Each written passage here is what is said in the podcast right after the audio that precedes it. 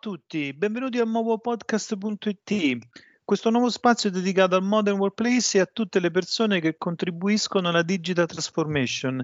Io sono Fabrizio e qui con me, virtualmente, c'è Francesco. Ciao a tutti, ciao a tutti, benvenuti anche da parte mia. Eh, sì, Fabrizio, come ci siamo detti, ce la metteremo tutta per creare un podcast che sia utile ed interessante.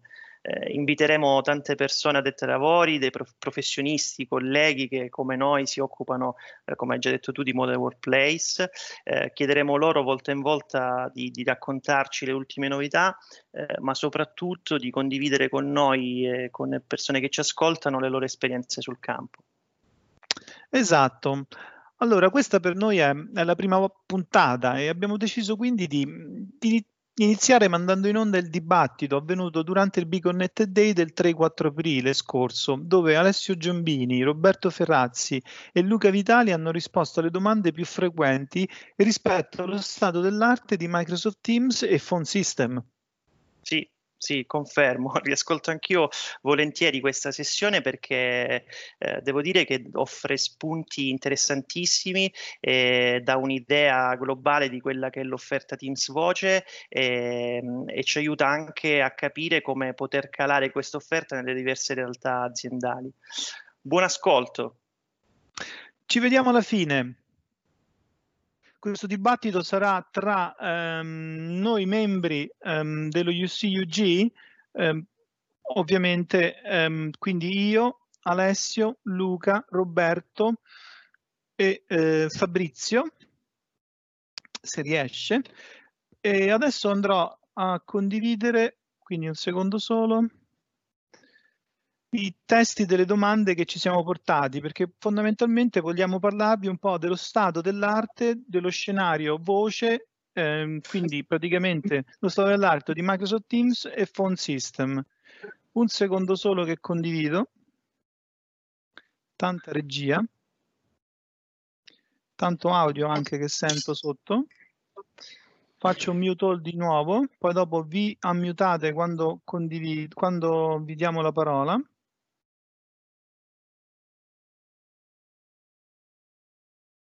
Questa diciamo è una situazione abbastanza complessa di perfetto. Prego.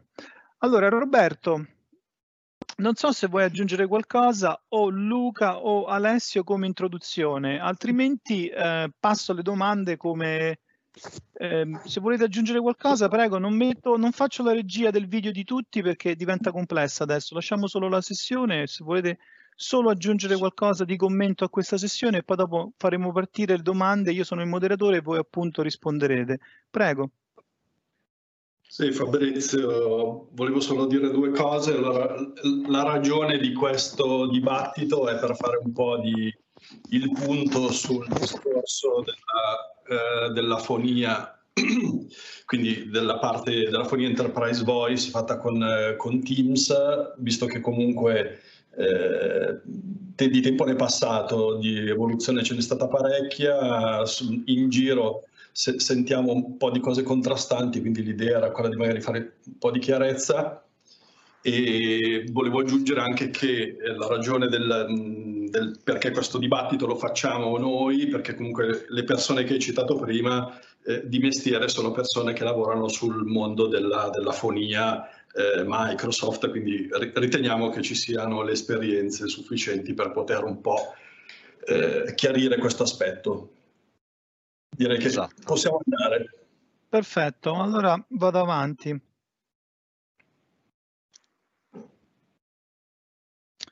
La prima domanda è quali sono le criticità che esistono ancora nell'offerta di fonia basata su Microsoft Teams? Allora, questa qui, questa domanda, mh, mm, chi la vuole rispondere? La do io? Perfetto. La do a eh, tutti, perché questo secondo me possiamo un po' tutti risponderla, magari un po' per volta. Inizia tu Roberto, poi Alessio, poi Luca, poi magari aggiungo qualcosa io. Prego Roberto. Bah, cosa dire? Le criticità, allora sì, sicuramente mh, mondo della, della fonia del, del, mercato italiano eh, forse un po' particolare rispetto al mondo della fonia che viene visto a volte da, nel, magari nell'altro continente o in paesi molto più grandi del nostro, nel senso che essendo, eh, essendoci molta produzione, essendoci molto installato ancora un po' vecchio, forse le criticità sono nell'andare in, ad integrarci con... Eh, con, con, prodotti analogici, con prodotti mm, DECT, con oggetti che oggi non parlano IP e quindi questo sicuramente è ancora uno dei, dei punti eh, più critici. Eh, questo è una cosa Grazie. che mi viene in mente. Prego Alessio. Dunque io tenendomi, riferendomi al mercato italiano che credo sia diciamo così il, eh, il filone più di interesse specifico dell'evento, ne potrei, ne potrei nominare un paio. Uno è eh, diciamo, la disponibilità dei cosiddetti calling plan in Italia, quindi l'offerta, diciamo, quella ehm, variante di eh, phone system che consente di portare completamente la parte di ehm, anche carrier verso Microsoft 365 e sostanzialmente dismettere completamente le linee, le linee in azienda. È una domanda che quando ho avuto a che fare con aziende insomma, italiane ho, ho ricevuto più di qualche volta. I calling plan sono disponibili in, eh, diciamo, in, molti, in molti, paesi, eh, tra cui molti della, dell'Europa. Eh, la ragione per cui non sono ancora disponibili in Italia, diciamo, non so elaborarle con, eh, con esattezza, ma presumo siano legate soprattutto a questioni burocratiche piuttosto che a una capability tecnica di implementarle. La seconda, eh, la seconda criticità non è de, criticità o comunque diciamo punto d'attenzione non è specifico della, non è specifico della tecnologia Microsoft, ma in Italia ho notato e qualcuno dei nostri speaker lo ha evidenziato in qualche modo, ehm, la resistenza di aziende italiane ehm, a, a, passare a modelli di connettività eh, basati su rete IP e vedo che c'è ancora una grossa, grossa pervasività delle, del modello di connettività ISDN, eh, che è un qualcosa che lega comunque le aziende a dei modelli di connettività ibrida che Teams supporta senza alcun problema attraverso direct routing, ma che in qualche modo eh, costituiscono ancora un, un ehm, diciamo, un, un blocco per eh, eventuali ipotesi di migrazione su cloud completa. Grazie. Prego Luca, ammutati per favore. Eh, sì, se vuoi aggiungere un commento, grazie. Sì, scusa, scusa, volevo aggiungere un commento a quello che, visto che, eh, quello che, che, ha detto prima Alessio a proposito della parte di Collin Plan, giusto per dare il mio punto di vista e magari confrontarci anche su questa parte. Um, um, allora, è capitato eh, su, su clienti italiani con, con, con, filiali in sedi estere dove con l'implan erano disponibili. E secondo me c'è anche un altro freno che non è solo sicuramente la parte burocratica, sappiamo bene che come può essere complicato eh, instaurare un, un, una conversazione con, con, i carrier e con le telco italiane, sappiamo che un argomento spinoso. Però vedo un'altra cosa che è un po' critica, che è la parte eh, legata ai costi. Cioè io eh, ho avuto esperienza di clienti che alla fine hanno deciso di non andare su Calling perché eh, comunque i costi, parlo dei costi telefonici e credo che sia anche questa una prerogativa italiana, che ovviamente siamo forse un po' più attenti a questa cosa, oppure riusciamo a negoziare normalmente dei contratti un po' più, un po più concorrenziali con i nostri carrier Ecco, la parte economica è stata un po' poco gradita rispetto ai calling plan, quindi anche, anche questo scenario vorrei, volevo portare come esperienza. Posso? Vai, vai.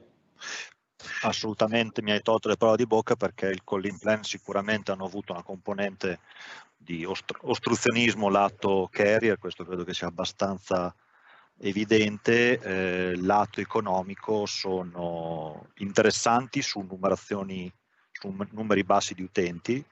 Eh, purtroppo essendo un sistema lineare, eh, il, la crescita lineare del numero di canali pari al numero di utenti è insostenibile quando si sale oltre ai 30 utenti fondamentalmente. Quindi se un'azienda ha 300 utenti dovrebbe avere 300 canali voce nel sistema calling plan, non è assolutamente sostenibile, di solito il rapporto è 1 a 10, quindi è economicamente insostenibile come giustamente hai detto tu. A me è capitato di avere clienti che avevano una situazione mista con sedi all'estero in posti dove avevano il calling plan, eh, c'erano piccole filiali con dentro 5-10 utenti, il calling plan era interessante oggettivamente, era sicuramente una soluzione interessante. Nella sede centrale, nella sede, nella sede centrale non, eh, ma, scusate, nella sede centrale non, eh, non erano sostenibili i costi. Gra ok, grazie Luca. Prego. Um, allora passiamo alla prossima domanda. Che impatto ha sulle piccole aziende il recente cambiamento nel licensing? Questo credo che sia una domanda specificatamente per Luca, se ricordo bene. Sì, esatto, scusate prima. Prego. Lo smart working è sempre una cosa comoda con tre figli a casa. A noi eh, ci piace, tranquillo. Sì, prego, beh, prego. certo, quando non ce li hai. Eh, allora, ehm, recentemente, da ieri per la precisione, dal primo aprile, per fortuna non è stato un pesce, eh, Microsoft ha portato una novità secondo me clamorosa che era eh, ampiamente attesa soprattutto nel mercato italiano che è fatto come ben sappiamo di piccole e piccolissime aziende eh, sotto i 300 utenti ha portato eh, quello che chiedevamo da, da tempo cioè la possibilità di implementare la fonia anche nei piani business. Eh, per chi non, non lo sapesse, eh, fino al, appunto, a, a, fine, a, fine, marzo, prima di questa novità, il, gli unici piani che potevano eh, ottenere le funzioni di fonia, quindi avere la phone system come add-on, eh, erano i piani enterprise, eh, con tutti gli annessi connessi di costi. Quindi se l'azienda aveva già i piani enterprise, bene, ok, gestibilissimi, ma le aziende piccole che invece lavoravano principalmente con i piani business erano, eh, se, erano, se volevano passare la fonia su Teams, dovevano gioco forza passare ai piani enterprise, con ovviamente una serie di problemi prettamente di tipo economico. Quindi Microsoft ha portato appunto da ieri questa novità che io reputo entusiasmante, eh, importantissima perché in particolare in Italia va a sbloccare il mercato delle PMI eh, su tutto il fronte Fonia Teams, quindi con offerte eh, molto interessanti sul fronte economico e con una licenza da aggiungere ai piani business, una licenza che si chiama Microsoft 365 Business Voice, che tra parentesi ricordo è una licenza che combina sia la parte fonia, quindi sia la phone system, sia l'audioconferenza, una licenza unica che le racchiude entrambe. In questo modo si può dare anche agli utenti business la eh, funzionalità voce e quindi si può andare a portare anche su questi utenti con un piccolo aggiunto economico, non con uno stravolgimento, il, le funzionalità che tutti quanti utilizziamo invece nelle, negli ambienti enterprise già da anni. Questo Perfetto. secondo me è un aspetto importantissimo da, da portare. Attenzione. Grazie, grazie Luca. La Prego. prossima domanda. Confrontando Teams come sistema di fonia ad un IP PBX, le funzionalità offerte sono paragonabili? Questa la possiamo dare a? Fammi Rispondo pensare. io? Ma sì, Robby, dai che... Poi intervengo me... io. Sì, sì, ci tengo, ci tengo a, a, rispondere all'inizio, poi passo la parola perché questa è, è, la prima domanda che, che, si, che, fanno i clienti quando gli proponi di portare la fonia su Teams. E la risposta è... è rispondo con una domanda, cioè è giusto paragonare un sistema come Teams ad un IPPBX? Perché di fatto Teams non, non si propone, cioè Microsoft non, non, costruisce centralini, non costruisce PBX. Eh, Microsoft ha eh, sistemi di collaboration e di communication e la fonia è una componente che va a, completare tutta, tutta la parte, una grossa componente che serve a far lavorare meglio gli utenti. Ora, venendo nel concreto, ehm, le persone poi fanno degli esempi dai centralini tradizionali chiedendo ah ci sono i gruppi di risposta, ci sono gli ant group, ci sono queste cose. Allora la risposta è oggi eh, il, eh, il phone system, quindi la parte enterprise voice di Teams ha raggiunto un grande livello di maturità di funzionalità voci avanzate e, e, e, non è sempre l'approccio giusto quello di mettersi lì e fare la tabellina, questo ce l'ha, questo non ce l'ha, secondo me, perché ci sono tante cose che eh, proprio per la natura del prodotto non ha, non ha senso confrontarle.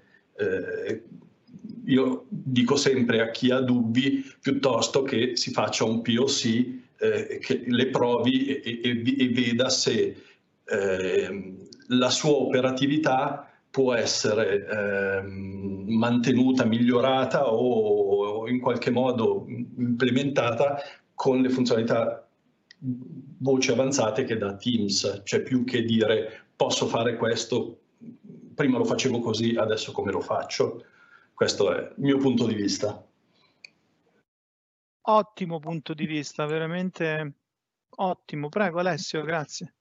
Ma non ho molto da aggiungere Roberto ha detto praticamente tutto, voglio solo eh, ribadire il concetto fondamentale che eh, Microsoft fornisce soluzioni di modern workplace e di collaborazione eh, guardando ehm, a tutte le tipologie di collaborazione in maniera olistica. So che questo termine è un po' eh, è un po' iperutilizzato, ma calza benissimo in questo discorso. E, e lo fa anche in maniera, diciamo così, con un occhio alla trasformazione e alla, e alla, e alla modernità. Quindi ehm, ci, sono, ci, sono, semplicemente cose che eh, Teams e le soluzioni di collaborazione eh, di Microsoft non è vero che non fanno, ma fanno in maniera diversa, eh, in maniera diversa come lo farebbe un, uh, un PBX tradizionale.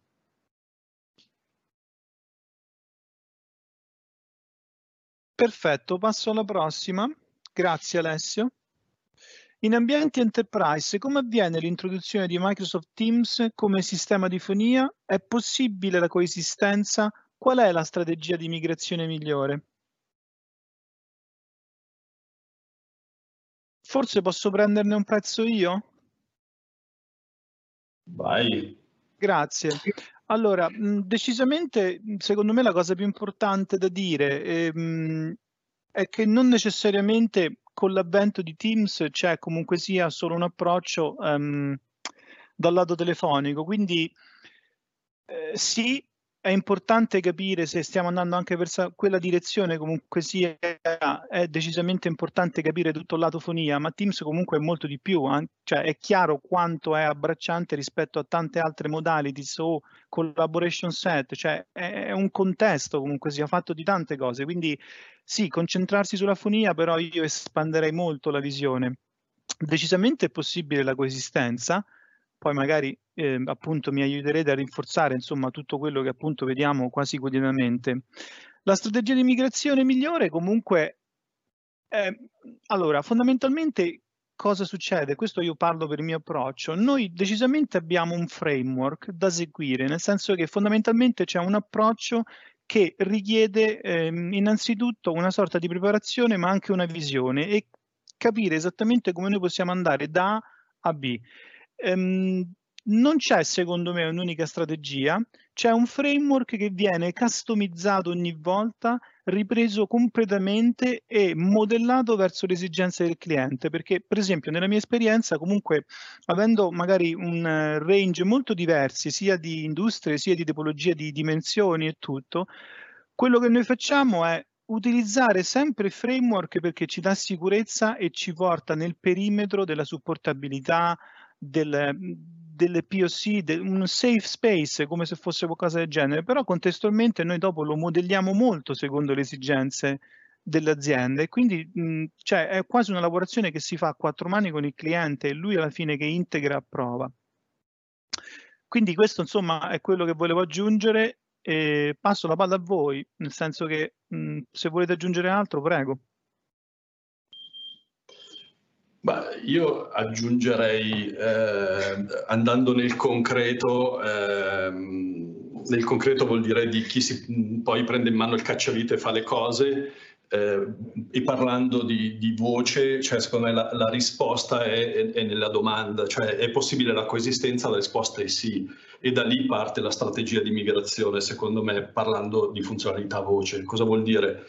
Vuol dire che eh, dal punto di vista della tecnologia, eh, quindi introdurre la fonia eh, di, di, Teams vuol dire introdurre un'architettura che prevede l'installazione di un SBC, eh, un Session Border Controller. Utilizzando questo, questo, questo tipo di architettura abbiamo la possibilità di andare ad integrare qualunque cosa, quindi di fatto nelle grosse aziende eh, succede che Teams si integra col sistema di fonia attraverso l'SBC, si integra con il, il piano di numerazione, con eh, le funzionalità eh, di fonia esistenti.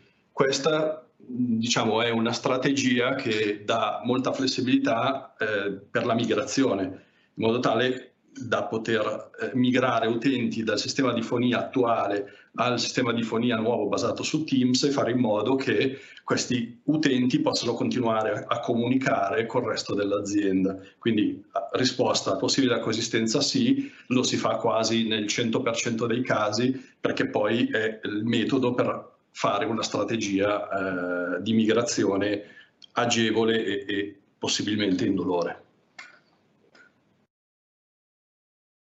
Perfetto, Alessio, Luca, volete aggiungere qualcosa? Se no passiamo avanti, tranquilli.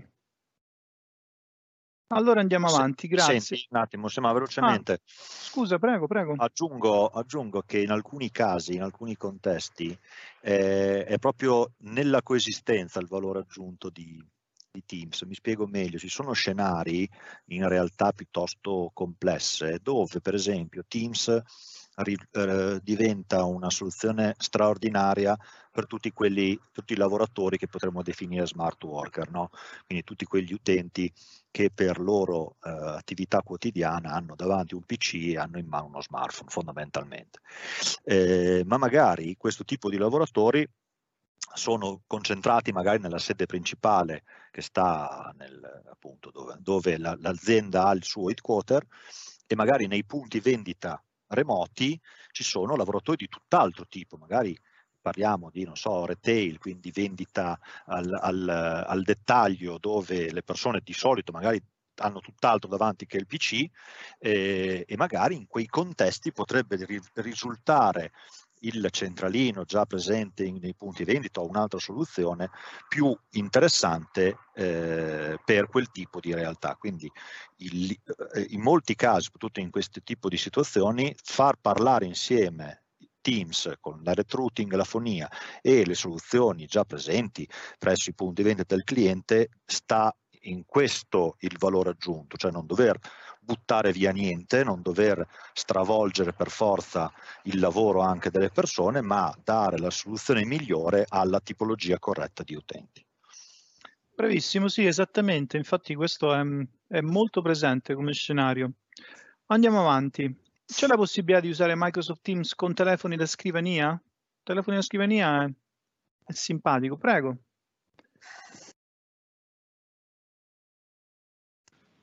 Questa, la abbiamo. Eh? Questa la voglio sentire Luca. Me? Sì, sì allora, dai Luca. mi volete male. Allora, no, eh, inizia tu e poi ti vengo dietro, no, dai. No, va bene, allora. Ehm, quando c'era ancora il buon Sky for Business, i telefoni da scrivania, come l'hai scritti, descritti tu, i P-Phone eh, da, da, scrivania sicuramente erano abbastanza presenti e soprattutto c'era una varietà di dispositivi importanti, eh, a partire dai vecchi SNOM quando c'era ancora Link fino insomma, ai vari Audiocoms, Polycom, eh, Yealink attuali, eh, perché fondamentalmente si parlava ancora SIP.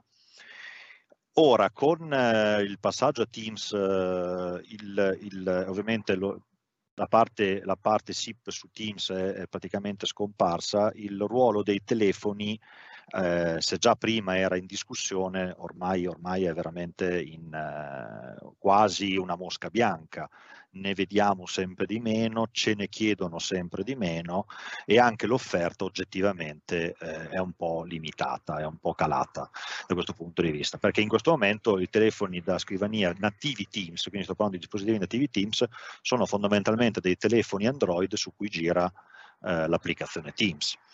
Eh, quindi, insomma, se la guardiamo dal punto di vista del classico telefono da scrivania eh, tradizionale da questo punto di vista le funzioni sono un po' limitate e il costo per ovvi motivi diventa alto. Aggiungo anche una cosa che molti clienti, a, cui molti clienti sfugge, eh, eh, sfugge questo passaggio. Quando un, un'azienda vuole passare uh, un utente a uh, Teams, quindi nel caso di prima magari stiamo parlando dello smart worker e lo vogliamo passare a Teams e quindi hanno il PC, allo smartphone su cui gira l'applicazione, ma gli vuole dare anche il telefono tradizionale, io ricordo sempre un passaggio a queste aziende, dovete comunque mettere nel conto il dispositivo USB, Bluetooth o comunque un dispositivo portatile da, da assegnare al portatile eh, perché? Perché nel momento in cui l'utente lavor dovrà lavorare da casa, il suo bellissimo telefono IP phone sulla scrivania non lo potrà utilizzare e dovrà utilizzare dei dispositivi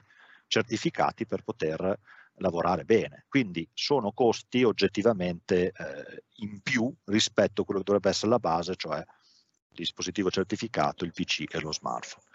Questo passaggio quando lo ricordo l'azienda a volte li fa vacillare e spesso infatti evitano di prenderli. Questa è la, la mia personale esperienza sul, sull'argomento ogni tanto qualcuno ancora ne viene venduto. Non so gli altri. Grazie Luca. Prego. Andiamo avanti? Ma sì, andiamo avanti così chiudiamo. Nelle aziende italiane troviamo diversi dispositivi analogici, fax, telefoni, DECT, telefoni analogici. Come li possiamo supportare in un ambiente di fonia Microsoft Teams? Quindi fondamentalmente il succo è come unire due mondi, l'analogico e Teams. Prego. La vogliamo dare a Luca o Roberto o Alessio? Volete, io posso a parte DECT senza problemi, poi sentiamo anche gli altri. Sì, dai. arrivando. Allora, sicuramente la parte DECT ha ancora in alcune, nelle aree sicuramente produttive, dove ci sono magazzini, dove c'è l'area produttiva, dove ci sono dove c'è spostamento merci spesso è ancora una tecnologia estremamente presente perché aveva tutta una serie di vantaggi sicuramente eh, importanti. Oggigiorno Teams sta attaccando questo tipo di, di, offerta perché abbiamo visto anche prima eh, la questione del, eh, con, con, Fabrizio Volpe il, eh, il portare la fonia su Teams, quindi dare uno strumento come può essere uno smartphone anche evoluto come i Samsung che faceva vedere prima, con dentro le funzioni anche radio, sta diventando sempre più interessante per un'azienda dotare il lavoratore nel magazzino, tanto per prendere un esempio, di uno smartphone evoluto, potente, magari con un ottimo lettore di codice a barre, con un codice RFID, in cui andare a far convogliare tutti gli aspetti legati alla fonia, tra cui anche la comunicazione che prima era sul DECT. Eh, laddove questo non sia possibile, comunque ci sono, c'è ancora la possibilità di integrare il mondo DECT con Teams, tramite che cosa? Tramite gli SBC, quindi tramite il voice gateway, ci sono anche delle soluzioni soluzioni certificate eh, che permettono di appunto avere una catena che funziona Teams, SBC e soluzione DECT. Eh, quindi è ancora una soluzione che si può tranquillamente portare avanti, ci sono soprattutto per quei clienti magari che avevano già fatto degli investimenti sul DECT, magari con Sky for Business per esempio. Prego. Roberto, vuoi sentire la parte analogica? Andiamo avanti. Non vuoi Ma no, andiamo avanti. Che... Ma tanto ragionamento se posso. Sì, no, volevo soltanto aggiungere che abbiamo già risposto prima, nel senso che nel momento in cui c'è coesistenza attraverso l'SVC con, eh, con, qualunque altro oggetto, è chiaro che si può andare in coesistenza anche con eh, degli oggetti analogici, andando a supportarli sull'SVC direttamente o con degli ATA, eh, dove dobbiamo per forza tenerli, nel senso che... C'è un, il, il mondo perfetto non esiste e se li dobbiamo gestire c'è la possibilità di farlo in questo modo. Certo, anche perché c'è un aspetto economico dietro ai dispositivi che sono, eh, sono ospitati e sono gestiti lato SBC che non ci sono licenze da questo punto di vista, quindi ha un suo anche perché in alcuni contesti. C'è un, cliente che, c'è un utente che ci chiede se è compatibile con i combinatori a disco, i combinatori a disco lavorano con impulsi e no, non mi pare che si riesca a lavorare con gli impulsi, non, ci vorrebbe un, un, convertitore da impulsi di TMF, non, non so se è comodo da trovare quelli a gettone, quelli gialli, ti ricordate quei pulsantone gialli e gettoni, quelli seghettati? non era male. Posso, aggiu- posso aggiungere ah, una sì. cosa per chiudere il cerchio, Prego. se mi consenti Fabrizio? Eh, queste domande sembrano ricondurre, eh, diciamo così, a un tema, a un tema, diciamo così, di flessibilità e di integrazione con esigenze particolari di aziende che ovviamente hanno bisogno di eh, ambienti e requisiti specifici per ehm, diciamo, arrivare alle loro esigenze di eh, piena operatività e produttività, rimanendo per quanto possibile fedeli al paradigma della, eh, del modern workplace.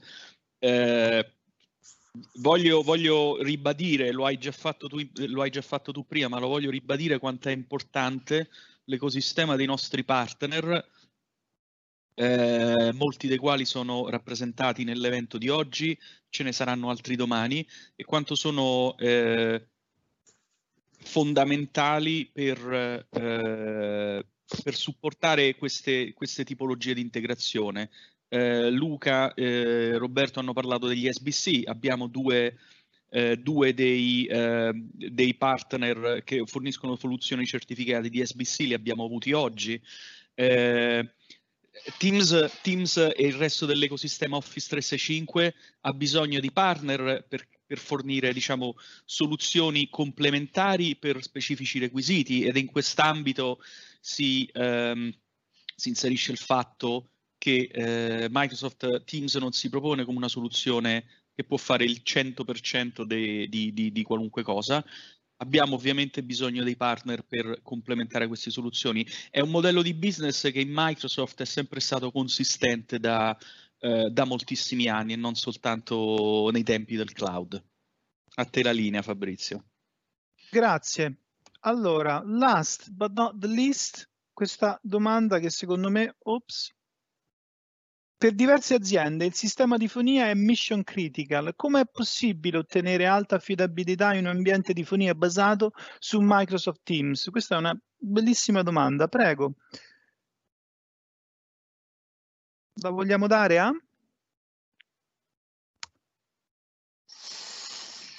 Ragazzi, uno per, uno per, volta, non, non litigare. Sì, no, no infatti, volevo, se era troppo se difficile io, anche non metterla. Allora, uh, quello che posso dire, lato mio, lo sentiamo anche i colleghi, sicuramente eh, la prima cosa da fare è ridondare gli apparati, credo che non ci sia, eh, sia la prima cosa da fare, quindi se deve esserci un SBC magari ce ne mettiamo due.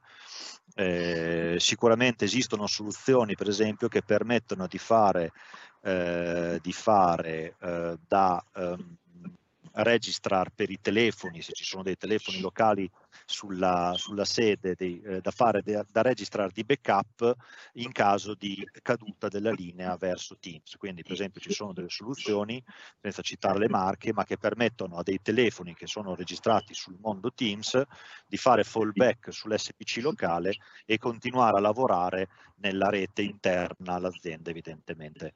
Se non c'è connettività verso l'esterno diventa difficile. Sicuramente si potrebbero adottare anche soluzioni per esempio con router intelligenti utenti eh, che hanno il backup nativo su 4G o 5G quando arriverà.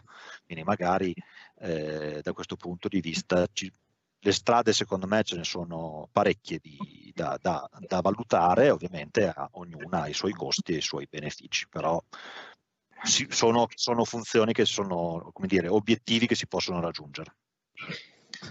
Grazie Luca.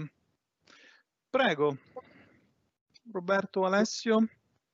Io vorrei fare un'osservazione, forse un po' provocatoria. Eh, la...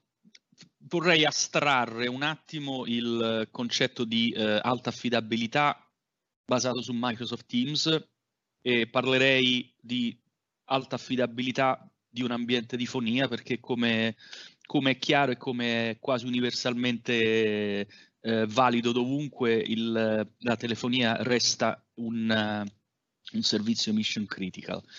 Eh, io ricevo, eh, facciamo, questo, facciamo questo scenario.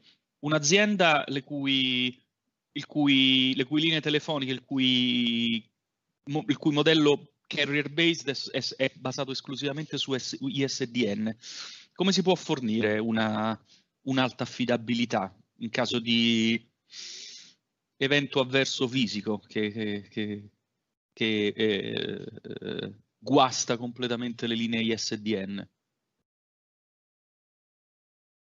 Poi Ottima posso, riflessione. Posso, posso, spiegare il perché eh, faccio questa, questo scenario un po' provocatorio. Va bene.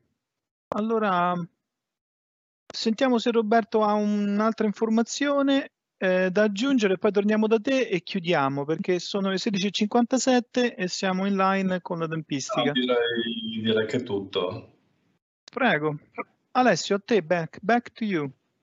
No, era solo, la, era solo, una considerazione scaturita mm. da ehm, commenti che ho sentito in più di un'occasione quando ho lavorato su progetti in cui eh, c'era una certa diffidenza o ehm, perplessità da parte di aziende di, di, di, modificare il modello di carrier da ISDN a SIP trunk. Ehm, e io ho, ho, ho, paventato, ho, paventato, questo scenario perché i, eh, molte aziende non, eh, specie devo dire, devo, devo dire in certe geografie particolari, hanno una, una diffidenza innata verso, verso, la connettività SIP. Ritengono no, ma viaggia su, viaggia su rete dati, su rete IP, è inaffidabile, ma come possiamo garantire la qualità, eccetera. E io spiega, ho spiegato, ma se voi avete bisogno di un servizio eh, 99 punto quanti più 9 possibile potete ottenere perché è un servizio critico. E se avete un, un, un, un evento avverso, le vostre linee ISDN vengono tranciate, per così dire. Il failover, sì, in quanto posso, lo fate? Posso certo. dare una risposta. Di solito questo tipo di osservazioni capita anche a me di trovarle su certi clienti. Di solito la risposta che, come dire, la, la la, la controbattuta che diamo è eh, su vari temi. Eh, prima di tutto, essendo italiani, il primo argomento su cui andiamo a giocare è il lato economico. Quanto costa un flusso primario, diciamo, di, del carrier eh, incumbent su, sull'Italia, e non dico il nome, costa X. Quanto costa lo stesso numero di canali su un SIP trunk normale su internet senza l'internet costa una frazione di quel, di quel valore. Eh, e già lì il cliente comincia a fare due conti e dice, ah però sai che su, con quei soldi magari riesco a mettere su una linea ridondante così riesco a risolvere anche il problema dell'affidabilità. Poi molto spesso si fa un altro ragionamento, guarda che a te ti arriva già il primario via SIP, solo che in mezzo c'è un convertitore, c'è un un apparato che ti converte da SIP a primario, da primario te lo riporta su un altro formato e alla fine arriva il tuo centralino. Forse è il caso magari di semplificare la, la, configurazione. E terzo anche un discorso di apparati che si possono bruciare, quindi se il proprio primario poi alla fine eh, si brucia il, il, modem che te lo porta o il router che te lo porta, tu ti sei giocato la tua fonia e non hai alternative. Quindi alla fine si riesce secondo me con un po' di lavoro, se c'è ovviamente la voglia di ascoltarti dall'altra parte, a portare questo tipo di considerazione. Però sì, anch'io ho visto spesso questo tipo di di riottosità all'argomento, sull'argomento. Ok, grazie Luca. Grazie a tutti. Io direi che mm, forse possiamo dire che terminiamo qui. Bene, eccoci arrivati alla fine del primo episodio. Grazie mille per averci ascoltato e grazie soprattutto ad Alessio, Roberto e Luca eh, che insieme a te Fabrizio hanno tenuto questo interessantissimo dibattito. Eh, speriamo che anche voi lo abbiate trovato interessante e Fabrizio lascio a te la parola per, per i saluti finali. Sì, grazie. Sì, no, devo dire che fondamentalmente è una situazione abbastanza rara trovare tre esperti che tra l'altro divertendosi discutono appunto questi temi assieme. Allora, ci sentiamo alla prossima puntata. Vi ricordo i nostri riferimenti. Eh, il sito è mowopodcast.it e poi ci trovate anche su Instagram e Twitter, sempre col nome mowopodcast.it. Ciao a tutti. Ciao, ciao a tutti.